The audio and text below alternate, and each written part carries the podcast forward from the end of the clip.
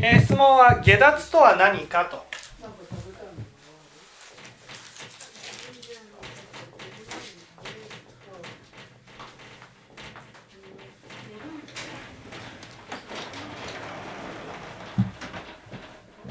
ね。えー下脱まず下脱っていうのはね、えーこの下っていうのは解かれるっていうことです。解かれる。ね。解かれる。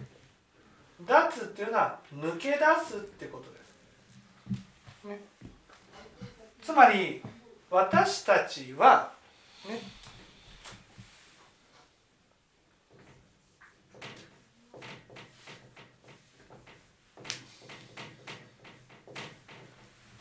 縛られている、ね、縛られている。縛られている世界の中にいるってこと。なんです、ね、縛られているっていうことはどういうことか、ね、先ほどの話で言ったならば、ね、私たちの中にはそのさっきの話だよね。この自分の中に否定されている自分がいるわけ。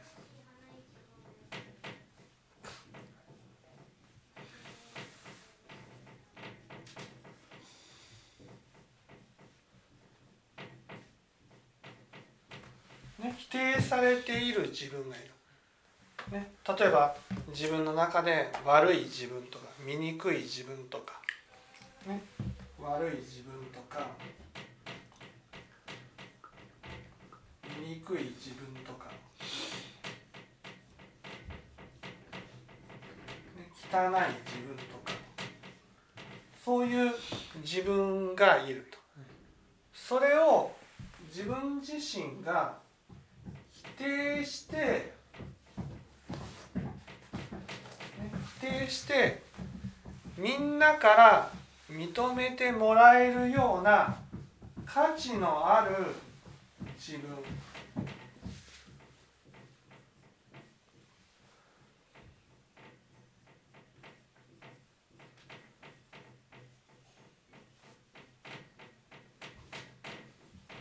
を作り出す。ね、だから否定されている自分と価値のある自分というのを作り出す。ね、この価値のある自分というのはみんなからね。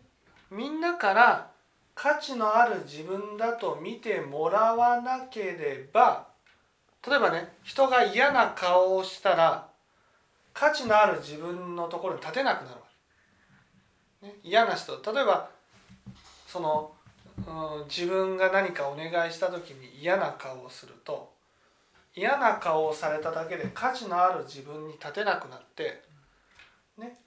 そしてその価値のない否定される方に自分が落ちてしまう、ね、だから自分自身がこっちが否定される方にならないようにいつも、ね、頑張り続けなければな。らないこれ分かりますかね？あみんなみんな周りから肯定してもらえるように。そうそう。例えばさ頭のいい人は、ね、頭のいい自分を演じるためにものすごく頑張るでしょ？ね、その頑張るのは頭のいい自分っていうのでキープしたいから、ね、ただ勉強がしたいから勉強してるんじゃなくてみんなからね勉強のできる自分じゃないと認めてもらえないっていうふうに思ってる。こそそれって縛られてると思いません、あその勉強そういうふうに思われたいっていう自分に縛られてるってこと？そうそうそうそうそうそうそう。だから私たちはな何かにこの縛られ続けていてその縛られているところから抜け出すことができずにずーっといるわけ。自分の理想というかありたい自分に縛られてる。そうそうそうそうそう。うん。そう。みんなから認めてもらえる自分。こういう自分じゃないと認めてもらえないと思ってる。そういう自分にガチッとこうしがみついてるわけわかりますかね？難しい。のわかります。そのしがみついていてでも何もしないでもそのしがみつけてるわけじゃなくてね？ちょっとしたことですぐに崩れてしまうだから一生懸命その自分を演じ続けている。例えば怠けている人を責めるとね。自分が怠けたい時に怠けられます。いや無理です。怠けられないでしょ？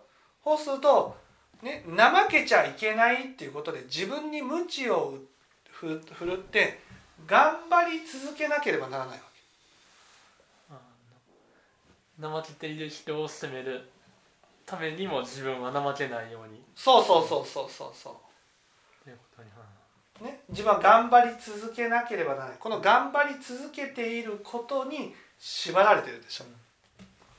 この私は頑張りたいから頑張ってるわけじゃなくて、ね、頑張っていないとそのねこの価値のある自分っていうねところから崩れちゃうんです。その自分があるそのこういう自分でなければならないっていう立ってるところがあるんです。うん。それが例えば怠けている人を責めてる人だったら頑張り続けていないとねその立てない。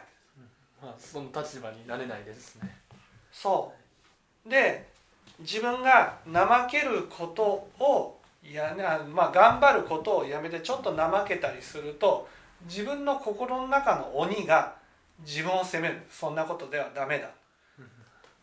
だから鬼から責められないように頑張り続けなければならない。これが縛られているってい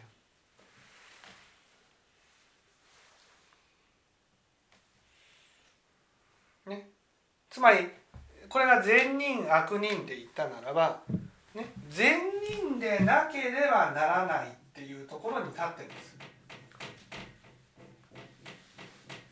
悪人と思われないように自分の中で悪人にならないようにいつも悪人にならないように悪人にならないように生きてる。それは悪人というものに、ね、あ善人というものに縛られているでそして自分の中で善人悪人っていう世界でね生きていて悪人にならないように善人にならなくちゃいけないと思って生きているという世界から全然変わらずにずーっと生き続けてるっていう。あこのくくくくりっていうかこのくくりうそうこのくくり。だからね小さい時も悪人を否定してたけど大きくなっても悪人を否定してるでずっとその悪人になっていかないためにそのじ善人に近づいていこうとそうそうそう頑張り続ける。そうだから自分は善人でね善人でなければならないっていうところにね立つために頑張ってるんであってねその自分の人生なのに自由に生きてないわけ。あはい。悪人となって責められないために生きてると自分の中で作った理想像のために生きてる。そうそうそう。この世界から完全にはまってしまってこの世界に完全にはまってしまってそこから抜け出せない状態でいるわけ。だから下脱っていうのはこの縛られている世界そして固定された世界から抜け出して別に善人になってもいいし悪人になってもいいじゃないかと。そういう自由な自由に生きられる世界自由な世界に出る。それが下脱なんです。もう善も悪もない。そう善じゃあ善も悪もあるんだけど善も悪もあるんだけど悪になっても否定されないってことなんですあ自分で否定されない。そうそうそうそう自自己否定しない。そう自己否定しない。うん。そういう世界に出るってことだから下脱っていうのは本当にね自由自由に右に行きたいと思ったら右に行くことができる世界なんです。下脱してないとね右に行くことはね、みんなから認めてもらえるかいい顔ができるかっていう基準でしか選べないっていうことなんです。自分であったり周りの評価を気にせずにうんそうそうそうそうそうそう。うん。だから例えば人からねねあんた本当ダメな人ねって言われた時にこの世界にとらわれてたらねダメじゃないわってなるわけですね。私はちゃんとやってるそのダメだっていうそれが気に食わないとかってなるわけ。それが縛られている、うんあんたダメねって言われたらね下脱したら、うん、ダメなんだよ。さらっと。はいダメなんだよ。そうだね。こういうところはダメだね。さらっと、うん、つまり自分はダメ。悪になってもいい、ね、悪になったからといって自分が何か変わると思ってないわけ。はい。ずっと自分は自分のままでそう自分でもこのこの世界にとらわれてると善人から悪人になった瞬間に自分はものすごく変わってしまったように感じるわけ。ね。人からダメねって言われたからっていきなり私はダメな人間になるわけじゃなくはい。私は私のまま。その私は私のままだっていうそういう境地が下脱なわけ。まあ、人からどういう目を向けられるようと自分は別に変わらないと。そうそうそう変そう。わることはないと。そうそうそうそう。そう。元からそうなんであって。人から認めてもらったからといって価値がぐっと上がることもないし人からそしられたからといって価値が下がることもない。自分の中で自分自身は価値のある人間だっていうところに立ってる、まあうん、その言われる後でも前でも別にじょ何も状態は変わってないと。そうそうそうそうそうそう。別にそのあんたダメねって言ったからといって自分はダメな人間になるわけじゃないから別に否定するわけでもない。言われる前と後でも変わらないと。そうそうそう。自分は自分のままだ。はい。それが下脱なんです、うん、だから下脱はものすごい幸せな世界だじゃなくてねはいその縛られているものがなくなって本当に自由に生きられる。はい自由に生きられる。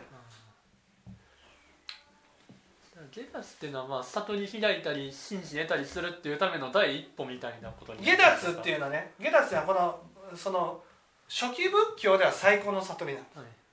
ね、私たちはその縛られている我に縛られている世界の中に生きてるわけです、うん、その我に縛られている世界から解き放たれて本当に自由な世界に出たっていうのが下脱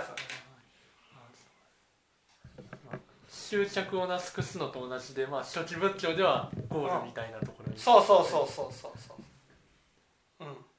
初期仏教っていうのはまあ昔の仏教ってことですそうお釈迦様時代の仏教ってこともう何千年も昔そうそうそうそう。だからその時代は本当に私を縛るものは執着なんですよ。はい例えばねその家家を失って苦しんでるっていうのは家に縛られてるってことです、ね、家があってもよしなくてもよしって思えたら家がある時はありがたいしなくなったらまあ仕方ないな。それが下脱なわはい。け、ね、家に行くとしがみついて家がなくなっても家があるんだあるんだあるんだって思い続けている。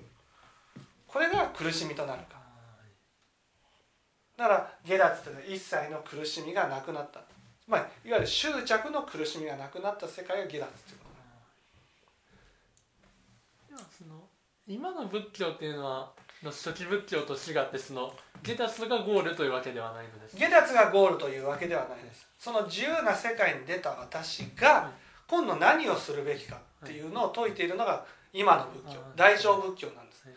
その自由な世界に出た私がね私が求めていくのは幸せな世界。です下脱っていうのはね苦しみから離れる世界。はい。